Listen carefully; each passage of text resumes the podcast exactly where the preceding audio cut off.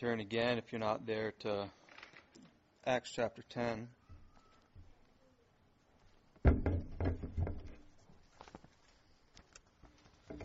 As we noted before, we've noticed no, noticed, I'll get it out. Notice the last few Sundays, the gospel has made its way north, south, east, and west of Jerusalem. It's making its way all over this region, and its impact is becoming so widespread and so influential uh, throughout the first nine chapters that we start to get this sense that it's it's all coming to a head. The buildup has been happening for these chapters. Folks have been, whether it's apostles or deacons or whoever, they've been going and spreading this gospel and sharing this good news of Christ. It's, it's all coming to this, this head of sorts. Acts chapter 1, verse 8, uh, that verse where Christ gave to his disciples that, uh, that commission really to preach the gospel to those in Jerusalem, that's been accomplished at this point. Men and women and families and even Jewish priests had accepted the gospel now. They've been added to the new covenant through the preaching of the gospel, through baptism. And beyond Jerusalem, the preaching of the gospel had occurred in Samaria as well. And so now, in order to continue following that command that Christ had given, the next step would be to bring the gospel to the ends of the earth. But the preaching of the gospel to the Gentile nations, it, it wouldn't happen naturally. It, w- it wouldn't happen under human conditions or, or any kind of apostolic plan or any kind of church planting evangelization strategy that the apostles came up with in a coffee shop. In fact, and, this is important, each step of this of this command, each step has been taken by the apostles by the Spirit of God. So it's all been explicitly directed by God. So Christ's command is obeyed by these men through his Spirit. So God is essentially obeying his own command, which is the way it always is anyway when God gives a command. He gives us the grace to obey his commands. But the Spirit of God here is moving people to evangelize. The angel of the Lord is telling people what to do. Visions from heaven are coming down and given to explain God's purposes and intentions and commands. So in chapter 10, we find ourselves around the year AD 38. By now, Christ has died and rose again. The Holy Spirit is poured out on the Jews and the Samaritans. Paul the persecutor has been saved in chapter 9, as we noted. He's off in Tarsus now. And now Luke records for us that the gospel is on the move to the Gentiles. And it's kind of strange because in chapter 9, Paul is the one who's commissioned to bring the gospel to the Gentiles. But it would be Peter who would be the one to initially bring it to them. In Acts 2, he preached his famous sermon to that Jewish crowd, and in Acts chapter 10, he'll preach to a largely Gentile crowd. But this is an incredibly important subject that Luke is recording for us, that the salvation of the Gentiles all of this goes beyond any kind of mere historical act. This is obviously to us as Gentiles incredibly important. So it shows us how this wall is broken down between Jew and Gentile. We as Gentiles were once, like Cornelius in this passage, we were once strangers to the covenant of promise. But this passage shows us how we are now included in covenant with God. And Peter would be that vessel used by God to show us how all of this went down. But why would it be Peter to initially bring the gospel to the Gentiles, opposed to Paul, who was, again, the one who was commissioned to bring the gospel to the Gentiles? As we noted a, a chapter or two ago, Paul had been sought after by the Jews to be killed, so they did have to send him to, Sar- to Tarsus. So the task had to fall to somebody. It also seems apparent that in Acts that Peter was the one that was at the forefront of a lot of this. Obviously, Acts chapter 2, as was mentioned, different run ins with the Sanhedrin. He always seemed to be at this forefront, spearheading different events, and was generally in the front of the action. But it's interesting to me that Peter is the one who originally he originally witnesses the conversion of the Gentiles, yet he later struggles with the tension between Jew and Gentile that Paul makes mention of in Galatians, and we'll get to that a little bit later. But anyway, Peter would be the one to proclaim the gospel initially to the Gentiles. The passage begins this morning by introducing us to an Italian man named Cornelius. The text says that he's a Roman centurion of the Italian cohort. So approximately 100 men would have been under his care. He was a man of leadership and importance.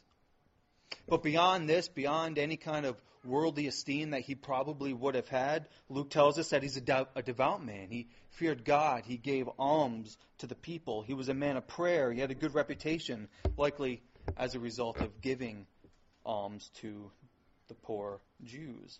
And although he was a devout man who prayed and worshiped the God of Israel, he was still a sinner. So he knew the Jewish God. Luke makes that really clear. He knows the Jewish God. He prays to the Jewish God, but he very obviously didn't know the Jewish Savior.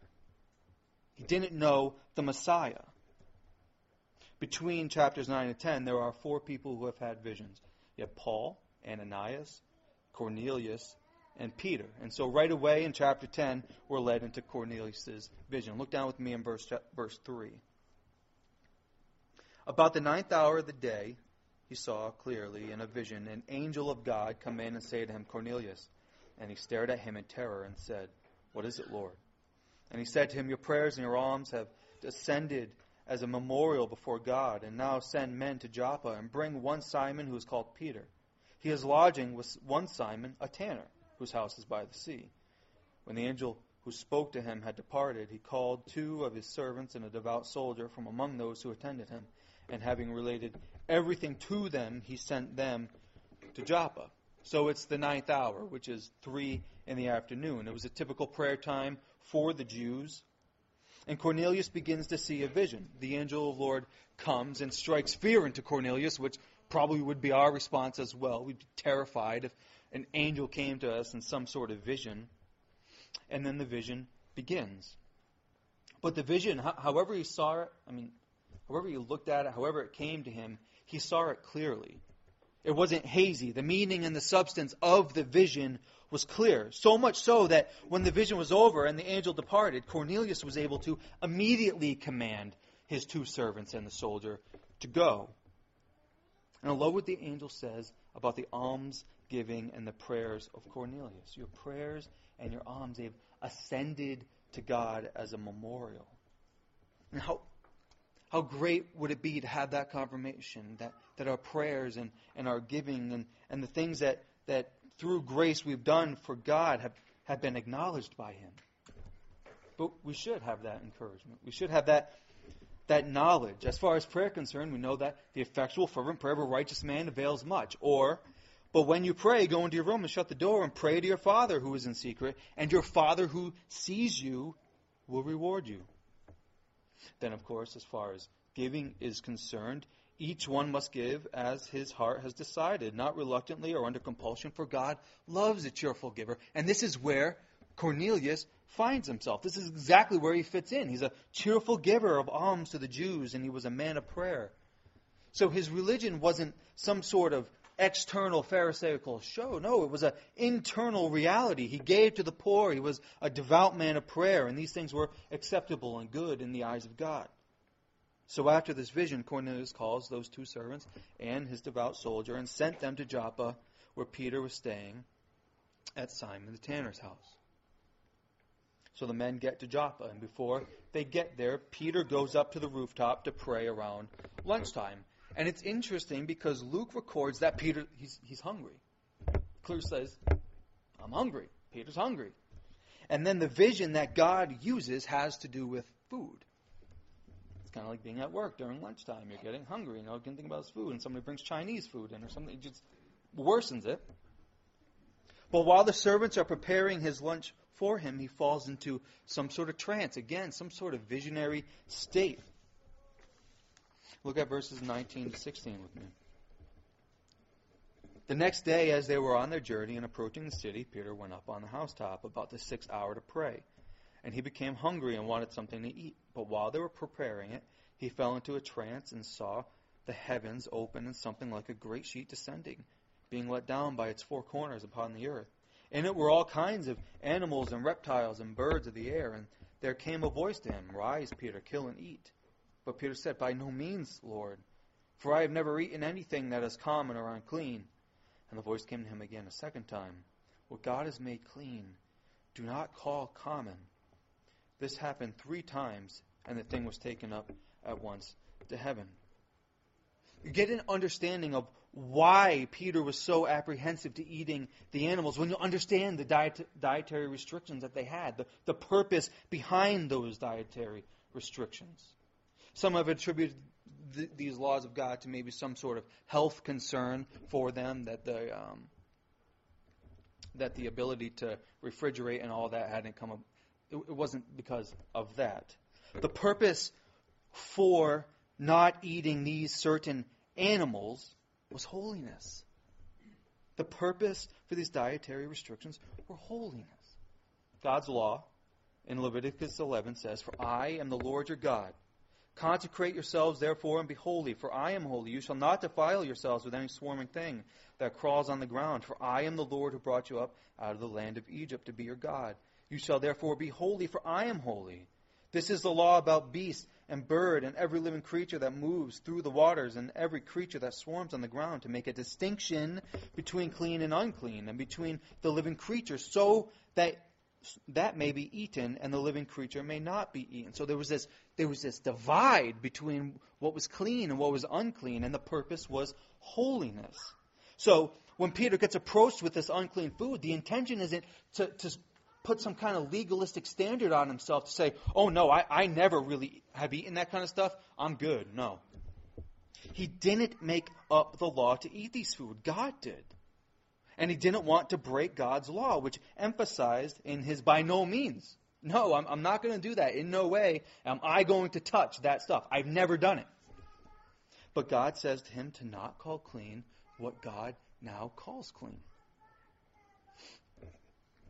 So, three times this comes down. He sees the vision three times. It happens three times. We're not really sure, but what we do know is that at one time, these animals were unclean for Jewish consumption, and now God is saying they're clean.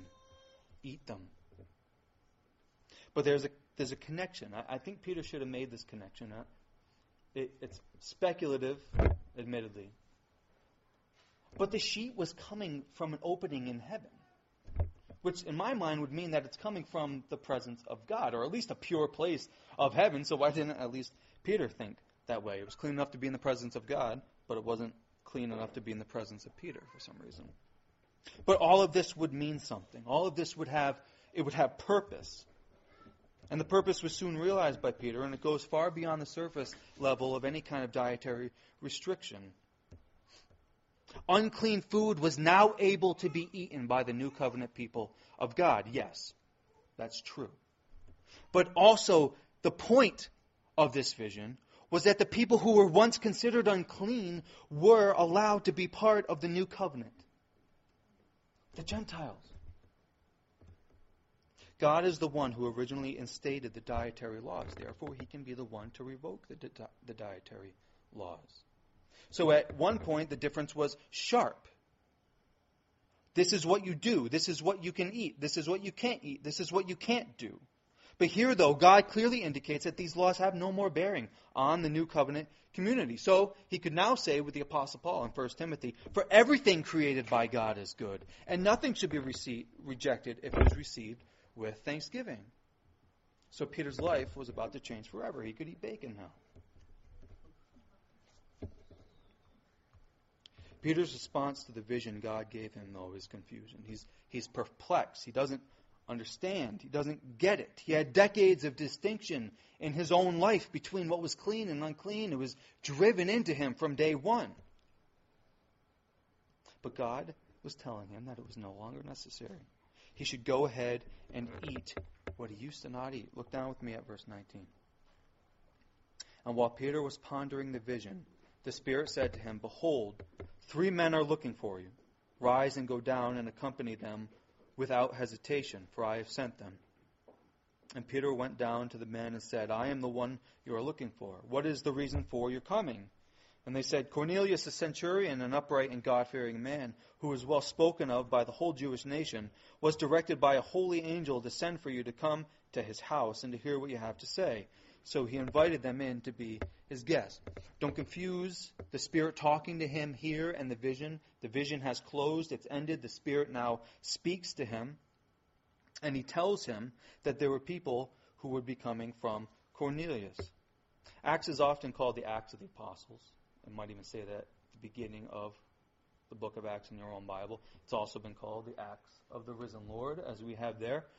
But also, I think, could very well be called the Acts of the Holy Spirit. He's, he's all over this book. But in this chapter alone, God uses three different ways to direct men to do as he will. With Cornelius, it had been an angel of the Lord who spoke to him.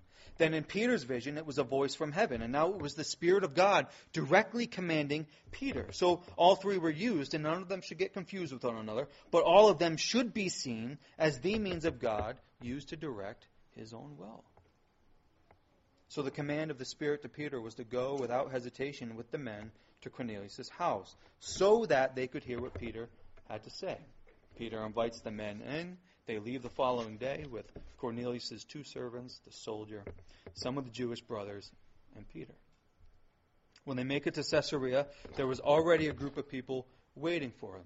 So Cornelius is confident that his men are going to come back with Peter. He assembles uh, a group of people, of family and friends together in order to hear what Peter has to say. And I love this because Cornelius is he's he's performing uh, maybe that's the wrong word.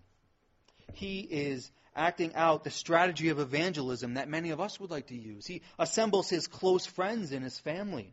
He desired that, that they would hear Peter's message. And we need to strive to do that, to be in our network that, that the Lord has sovereignly placed us in with, with people that we love and care about as family, but then also those that we work with, those who are close to us. This is what Cornelius has done.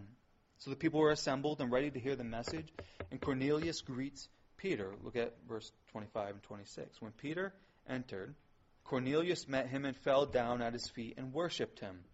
But Peter lifted him up, saying, Stand up, I too am a man. So Cornelius prostrates himself in front of Peter, very uncomfortably, obviously, to which Peter responds, Get up. But look down in verse 28. And he said to them, You yourselves know how unlawful it is for a Jew to associate with or to visit anyone of another nation. But God has shown me that I should not call any person common or unclean. So Peter, from the get-go, he, he, he said right out of the gate, you know that this isn't right, right? You know that this shouldn't be allowed. But God is showing him that he shouldn't call anybody unclean. He's starting to get it. There's no longer a need to be confused over the animals on the sheet. Not only were the sheet of animals able to be eaten now, but now the Gentiles were now to be con- not to be considered unclean or unworthy of any kind of covenantal status with God. So if we are all able to be washed clean in the blood of Christ, then it doesn't matter what our heritage is. We are just as clean as one another if the blood that has washed us is from the same source. And Peter was starting to get that now. Although Peter seemed to understand the truth, this truth at this point, this truth of the gospel that Gentiles were now allowed to be included in covenant with God, later on he would fail miserably. Turn over to Galatians 2.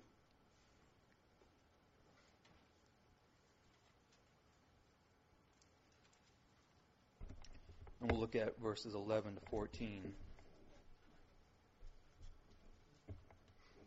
And listen to this really strong language from the Apostle Paul. But when Cephas, who is Peter, came to Antioch, I opposed him to his face because he stood condemned. For before certain men came from James, he was eating with the Gentiles. But when they came, he drew back and separated himself, fearing the circumcision party, and the rest of the Jews acted hypocritically along with him, so that even Barnabas was led astray by their hypocrisy.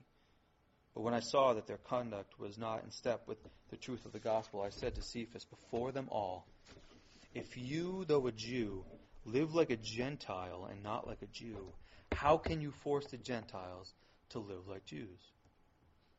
So Peter's playing this game of politics between this Gentile and Jewish Christians, and the result is disastrous in part because he ends up leading Barnabas and other Jewish Christians astray with him. And he's an apostle, and he's acting this way, and he's leading people as an apostle down a hypocritical road.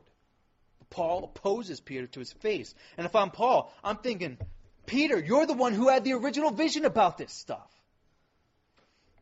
But Peter sinned. He fell out of line with this gospel truth that's being showed to us in Galatians 2 here and in Acts 10. He showed distinction where God no longer did.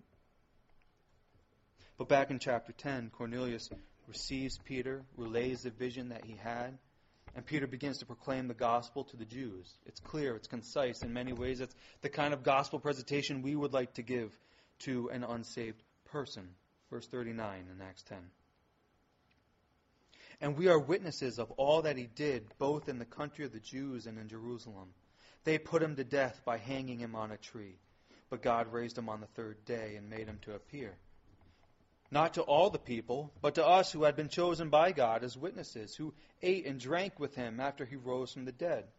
And he commanded us to preach to the people and to testify that he is the one appointed by God to be the judge of the living and the dead. To him all the prophets bear witness that everyone who believes in him receives forgiveness of sins through his name. They hung him on a tree, Peter says.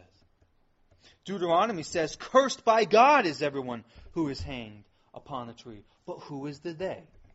They hanged him on the tree. Who's the they? It's the Jews. So he's standing in front of a group of Romans, right? The Romans could have stopped the death of Christ, but Peter's not interested in taking any kind of pot shot against Romans. He knew who crucified Jesus, and he said it was the Jews. But that wasn't just the beginning. The gospel isn't just that Christ died, it goes further than that. He died on the tree, but God raised him on the third day. Jesus wasn't ailing or dazed or confused as a result of all the trauma that his body would have had to take while he was on the cross. He was alive and well, so much so that he was able to eat with those whom he had chosen, the disciples. And if you want an at least implicit reason to believe in the resurrection of Christ from the dead, look at the response of the disciples and the spread of the gospel in the book of Acts. Peter says that they ate together and that God or that Christ showed himself to them. If Jesus had died and stayed in the grave, then what were they running around for all of these years even talking about? It wouldn't have made any sense. I mean, it had been years now since Christ had died. It would have made no sense at all. Or if the apostles hid his body or something like that, how could they have kept such a fantastic fable in, in such cohesion altogether among so many people? It would have been impossible. The reason the apostles could stay on mission is because Christ had resurrected from the dead, and as a result of his resurrection, they were now spiritually resurrected. So it was one thing for them as Jews to continue in covenant with God and become Christians, but it's another thing altogether for Gentiles to regularly come into covenant with God. And so you have to try to wrap your mind and get your mind into some kind of first century Jewish Christian mindset. And it's not easy to do because we're 21st century Gentile Christians. But their minds would have exploded after hearing that the gospel had made its way to even the Samaritans. And now that the gospel was coming to the Gentiles, that the Gentiles were now going to be included in covenant with God as they had been for decades and years and millennia. But now others were being allowed in. So the people of God had always been circumcised. They had always been under the law. They had always observed the feasts and the festivals that came with being a Jew. But things were different now. The laws and those festivals and circumcision were Jew specific. They were done away with. And the Gentiles were now to be included in covenant with them. This would have been completely out of the box, completely radical thinking, and it wouldn't have come upon them from their own thinking. It would be God's. I love verses 42 and 43. And he commanded us to preach the gospel to the people and to testify that he is the appointed one by God to be judge of the living and the dead. To him all the prophets bear witness that everyone who believes in him receives the forgiveness of sins through his name. Receives the forgiveness of sins through his name. So no more bulls and goats and sheep had to shed their blood. Jesus had come and shed his blood, and all the prophets bore witness that everyone who believes in him receives the forgiveness of sins through his name. This would be a new covenant reality. One of the prophets that Peter would very much have been uh, considering as he told them this would have been Jeremiah, who in his chapter 31 of his prophecy states, For I will forgive their iniquity, and I will remember their sins no more. This kind of promise would not be would not be given banking on the blood of bulls and goats. No, this kind of promise would be made by banking on the blood of Jesus, who whose blood would be sufficient to satisfy the wrath of God, whose blood the new covenant was actually in, and whose blood could forgive iniquity and be so deep and rich that God would remember sin no more on account of his blood. So the fact that we will be forgiven in the name of Jesus is a new covenant reality. And Peter and as Peter preaches this gospel message, the Holy Spirit falls down upon the listeners, and they begin extolling God and preaching and, and, and speaking in tongues. The Jewish believers that were with Peter were amazed at this and heard the Gentiles speaking in tongues and extolling God. And then Peter, not the Jewish Christians or the Gentiles there, but Peter says, Can anybody withhold baptism from these people? And so he baptizes them in the name of the Christ, which, which follows the pattern that we saw in Acts 8 and Acts 9, where the eunuch and the Samaritans and Simon and Paul, they all get saved and they get baptized straight away. And then he stays with them for some days. Peter stays with these new Gentile converts for some days. And this is no small statement. Peter could now, in good conscience, he could dwell with these people. He could share meals with them, share his time with them, and encourage them and they him in their mutual Savior. Everything had changed. The wall was now torn down as a result of the gospel.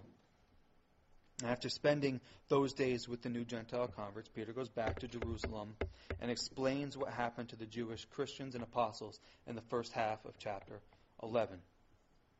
But he's met with opposition by the circumcision party, men who believed it would be wrong to cross those Jewish Gentile lines. So they criticized Peter. But Peter lays it out clearly, really exactly what happened in the order it happened. He talks about the vision he had.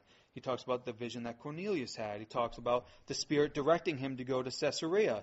And then he ends with this in verse 17 and 18 of chapter 11. If then God gave the same gift to them, as he gave to us when we believed in the Lord Jesus Christ. Who was I that I could stand in God's way?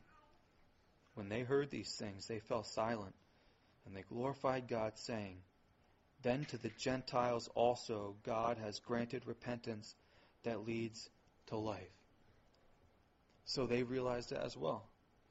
They had an apostolic witness to the fact that the Gentiles had now received salvation. And if there was any question about Peter's integrity, there were six other Jewish Christians who could have confirmed the same thing that were with him. So the gospel would spread so far from Jerusalem that it would eventually become apparent in the lives of, of people who are half a world away in Sun Prairie. And that's an incredible message. And I don't know hearts, only God does. But do you know this, this Jesus? Have you trusted in his message of salvation? Have you repented of your sins and received forgiveness by looking to him and to him alone as your only hope and your treasure? I would urge you to do that. As Simeon said when he held Christ, when he was a child, baby, he said this He's a light for revelation to the Gentiles. And that would come true. He would be the light to the Gentiles. And to those of us Gentiles who are here who know Christ and we believe in Christ, this is all of grace. What he has done by tearing down the wall between Jew and Gentile is all of grace. Our response should be a continuance in the extolling of God as these initial Gentile believers had. Thankfulness for the bridging of the gap that he gave through his gospel. Thanking him for the sacrifice of his son on our behalf, not just on behalf of the Jews. I want to close with reading Ephesians 2. If you want, I know we've read a lot of scripture this morning, but turn over to Ephesians 2. And I want to finish by reading verses 11 and following of that chapter.